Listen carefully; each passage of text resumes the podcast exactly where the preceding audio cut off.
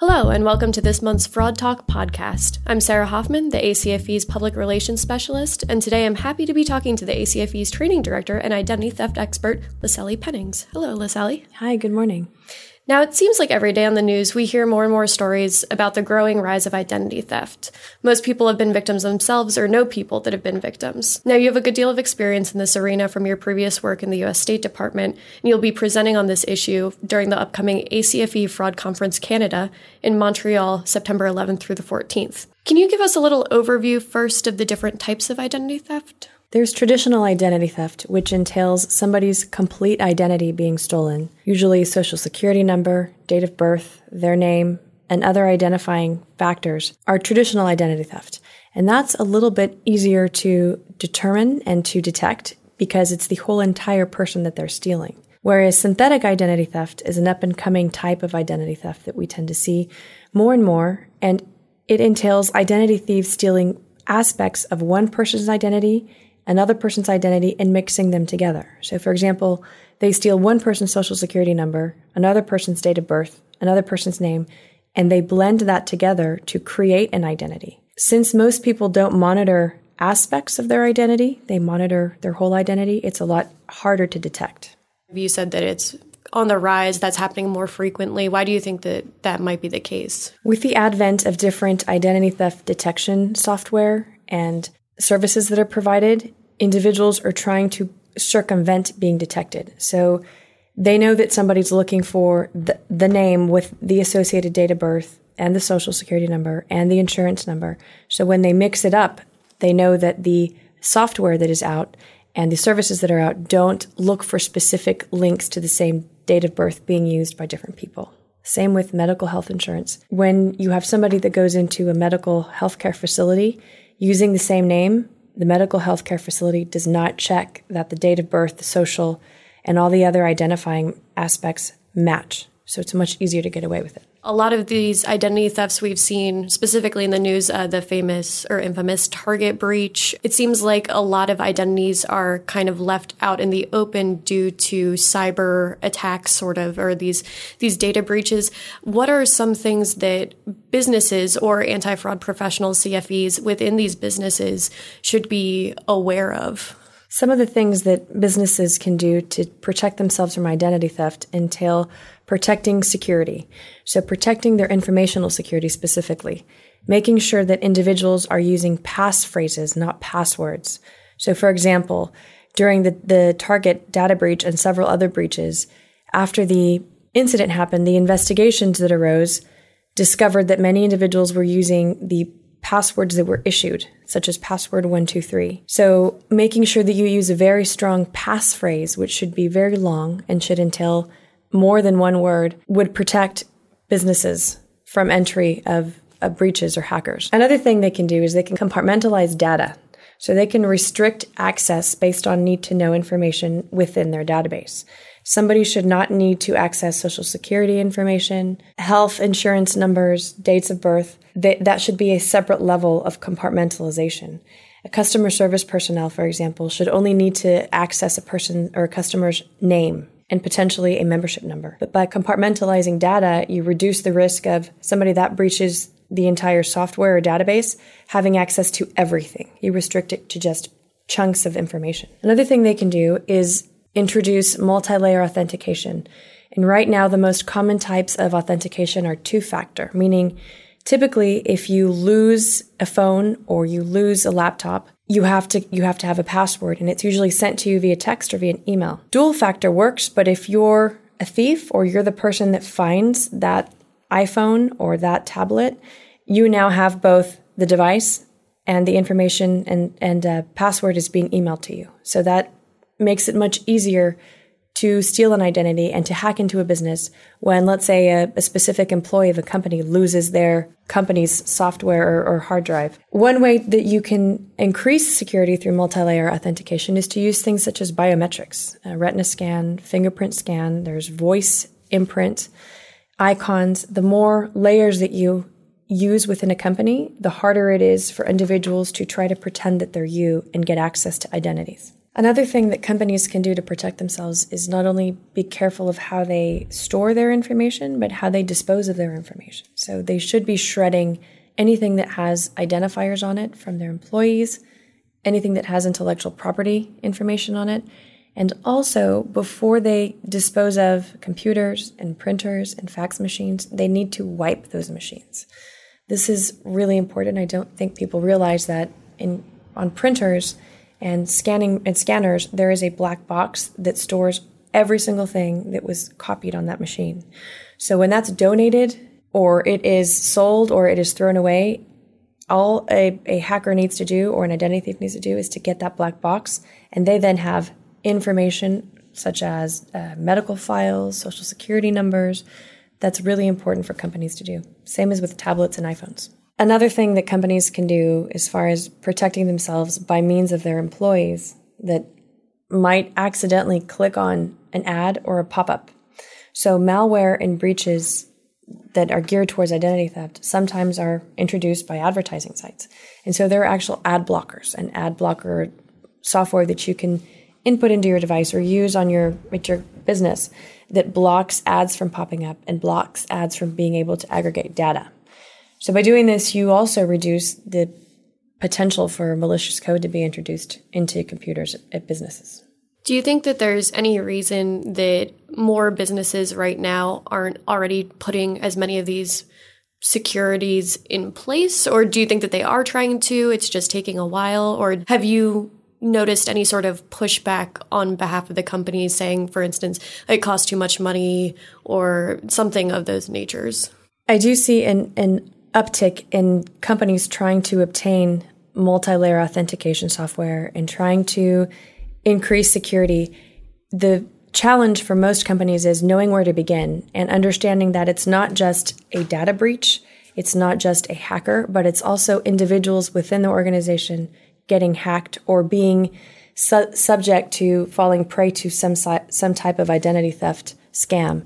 So it also entails uh, making sure that individuals know what social engineering is and what they should protect and what they project online. And so I think slowly, as more and more companies get hacked and breached and identities get lost, you will see more implementation of this. But all the many facets of preventing identity theft can be very uh, consuming and appear to be scary for many companies because it's so big you mentioned social engineering. Could you talk a little bit more about that? I know that we're in an age where everyone loves to share everything that they do on various forms of social media. Is that also contributing as a risk for their identities to be stolen? It is. One of the most important things for businesses and individuals to realize is what they should protect and what they project online.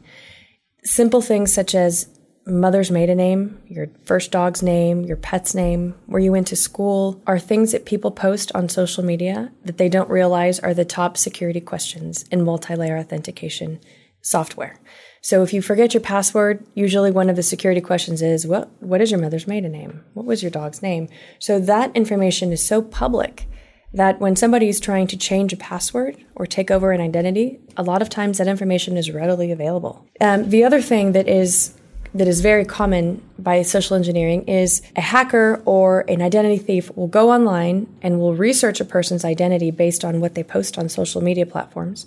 And they then prey on that person. So, for example, they'll look and see who their friends are, uh, places they like to frequent, where they went to college, and they'll send an introdu- introductory email or they'll try to friend them through social media and say, Oh, I went to the same college. I, I know the same friend you know we share the same type of hobbies. And so that instantly makes people more susceptible to social engineering because from there, they try to play off on this social dynamic and they try to get information from you, such as your date of birth, social security, where you live, that kind of thing.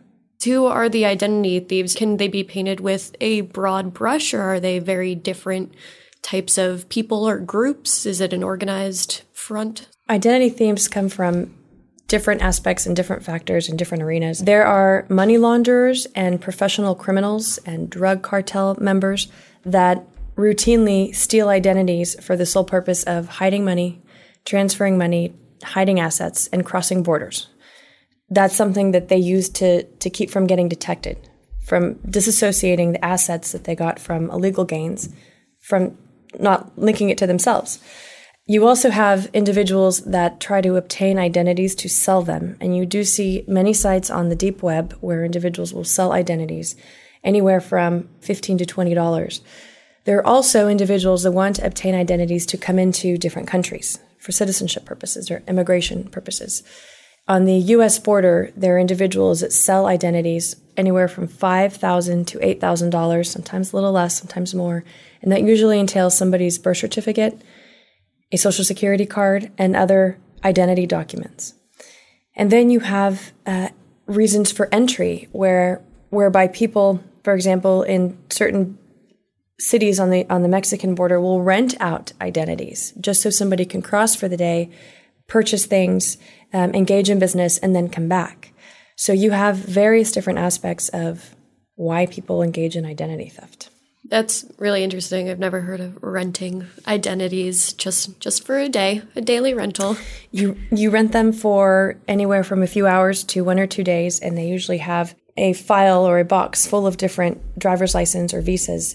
And you come down across the border, you go into specific areas, specific bars or restaurants, and they match who you look like.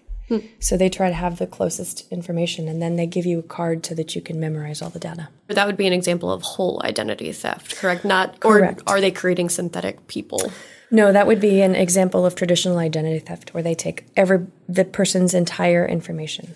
Do you have any tips for CFEs if they're going to kind of their C suite and they really need to say, look, identity theft is a huge problem and we're running into it on a maybe even just a monthly basis, but you know, here are some steps and some best practices that we can use as a company. Do you have any tips for them kind of getting that point across to to people that might not be very open to making big changes in security measures or willing to do the double authentication or multiple ident- authentication? By showing the statistics that approximately 90% or more companies in, in 2014 were breached and had aspects of identity theft is the beginning of getting the C suite or executives within your company to, to listen and to realize that this is one of the most up and coming frauds there is. Identity theft is everywhere, and when it impacts a company, it can be very disastrous to the brand.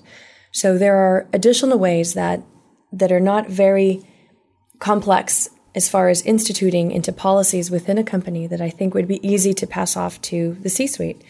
For example, routine training on social media use, what to post, what not to post, and staying current on fraud scams. There is a fantastic tool that is that was created by the University of Texas at Austin called Privacy Check. And before you use a, a website online, you can click on Privacy Check, which shows up on a Google browser or Google Chrome, and it will rate the risk that entails using this website. So it'll tell you if you use this website, this is the risk. This this website will aggregate data and send it somewhere else. It will sell the information. It will show who your identification is. So that helps, as well as simple things such as passwords, the use of passphrases instead of passwords, making sure that when employees use Wi-Fi that they don't ever use a public Wi-Fi because a lot of hackers establish public Wi-Fi so that people can log on because it's free and then they monitor every single thing you're doing. They get everything that's on your computer, bank account, social um, information. And also making sure that, that you instill security patches and use VPN networks. Uh, the more that you can do to protect the information, the better. But these are simple things that that are easy to enact that don't cost a lot of money. It's just being proactive and knowing the risks. And looking at it kind of from the people aspect, let's say that you went ahead and you went shopping, online shopping at a store that you thought was perfectly secure. You used a, a hotel's Wi Fi and you thought it was secure. And sure enough, a few months later, it comes out in the news that they, they got hacked. And so now your identity is at risk. You start noticing different charges on your bank account you never authorized, things of that nature. What are some steps then as an individual that you can go ahead and do to try and reclaim your identity and, and kind of safeguard it from more stuff happening? The first thing you want to do is you want to notify the credit card to which that happened. You want to notify the credit card and then you want to go to FTC, Federal Trade Commission.gov, and you want to report that You through that you get an affidavit. With the affidavit, you can file a police report. That will help you establish concrete information and evidence that you're not claiming that you didn't file these charges, but it starts a record, it starts evidence that you were a victim of identity theft. You then need to work with the credit, uh, the three major creditors or credit departments, like Equifax, for example. And what they can do is they can put a freeze on your credit. So anytime anybody applies for your credit, they can they have to call you before any type of credit is established under your name. And then another thing you can do is there are various commercial identity theft monitoring uh, packages that are offered. Some will not only monitor your ID for identity theft breaches, but some will help you actually resolve identity theft issues. So some of them have mitigation. So they actually help you reach out to the creditors and the credit cards and the banks. And it's sometimes much easier than somebody trying to navigate it by themselves. Are there any groups or types of people who are especially at risk for identity theft? And if there are, uh, why are they so at risk? There are three groups of individuals that are highest at risk, and that's minors, the elderly, and those that are disabled. Minors, for example, specifically foster kids, are super high risk because of the nature of them moving and moving, and their information and identity documents moves with them from house to house. But over 40% of foster kids are victims of identity theft. And that's because of the nature of their moving. Um, the elderly as well, there are a lot of schemes, and specifically schemes that I've investigated, where individuals will actually seek to work in elderly care facilities just to have access to the identities and identity documents of elderly individuals. And also because of the nature of, um, as you grow old in age, sometimes el- the elderly will experience memory loss, and they prey on that to to take their identities and, and start establishing credit. Um, the disabled as well, similar to elderly and minors, because of the fact that they're relying on somebody else to safeguard their identity information, are also fall prey to being a victim. Some of the biggest groupings of victims that we see are those in the medical field. So medical identity theft is a field that is growing, as well as, as far as fraud is concerned individuals will go in and they'll pretend to be somebody else. They'll have either an identity document or they'll have just a social security number and a name. They claim to be that person and then they get medical care or prescriptions in that name. And what's very dangerous about that is not only the lack of medical facilities checking the other biodata, but the fact that that then confuses the real person's medical file. So now they have different blood types, they have different conditions. And finding out who actually walked in and took on that identity is very hard. We often see in a lot of fraud cases are the fraudsters, especially in occupational fraud. I mean, ultimately, you can have controls in place, but sometimes people are usually the weakest links. In businesses that experience data breach, is there any way that they might also be able to use kind of the fraudster behavioral red flags in order to ferret out if one of their employees might be surreptitiously stealing information and selling those identities to outside parties? Rogue employees are one of the reasons or one of the ways that identities get stolen as well. Uh, drug cartels paid for people that were employed in the um, cable industry to filter information from them, and this is this happens in various different industries. But yes, making sure that you complete backgrounds on individuals, making sure that you um, conduct due diligence on a person before you hire them is really important.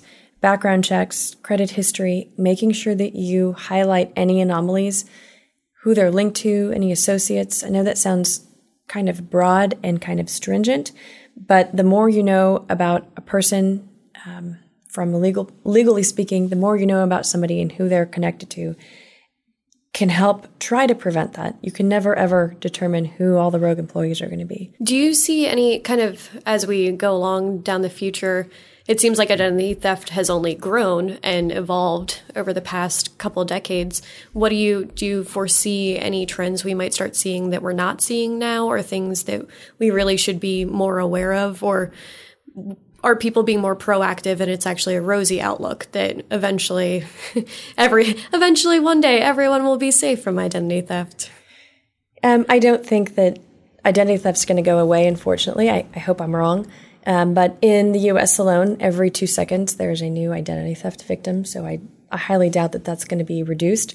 I do see the uptick of people being more proactive, companies and the government being more proactive, uh, making sure that they're not posting as much information on social media as they should, being more cognizant of the websites they go to and the websites they purchase from. I foresee a lot more multi layer authentication, a lot more biometrics being used in the future, uh, fingerprint scans, retina scans, certain codes or information that are specific to that person, like a voice print or a fingerprint, to determine that this person is who they, who they say they are. And I'm hoping to see specifically in the medical industry more use of multi layer authentication. So if somebody comes in to get a certain type of health procedure done, that they're actually verifying that you are who they are by having a certain type of unique marker that identifies you as a person. Thank you so much, Liseli, for joining us today. And once again, you can see Liseli give a presentation on identity theft at the upcoming ACFE Fraud Conference Canada in Montreal, September 11th through the 14th. And thank you all for listening. You can find all of our podcasts at acfe.com slash podcast or in the iTunes store. This is Sarah Hoffman, signing off.